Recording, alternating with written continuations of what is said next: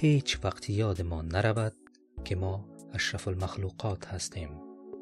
در همه حال حتی زمانی که اسیر شویم یا تهمت های ناروا بر ما زده شود باید مثل یک خلیفه سرمان را بالا بگیریم و با چشم و دل سیر و قلب مطمئن رفتار کنیم.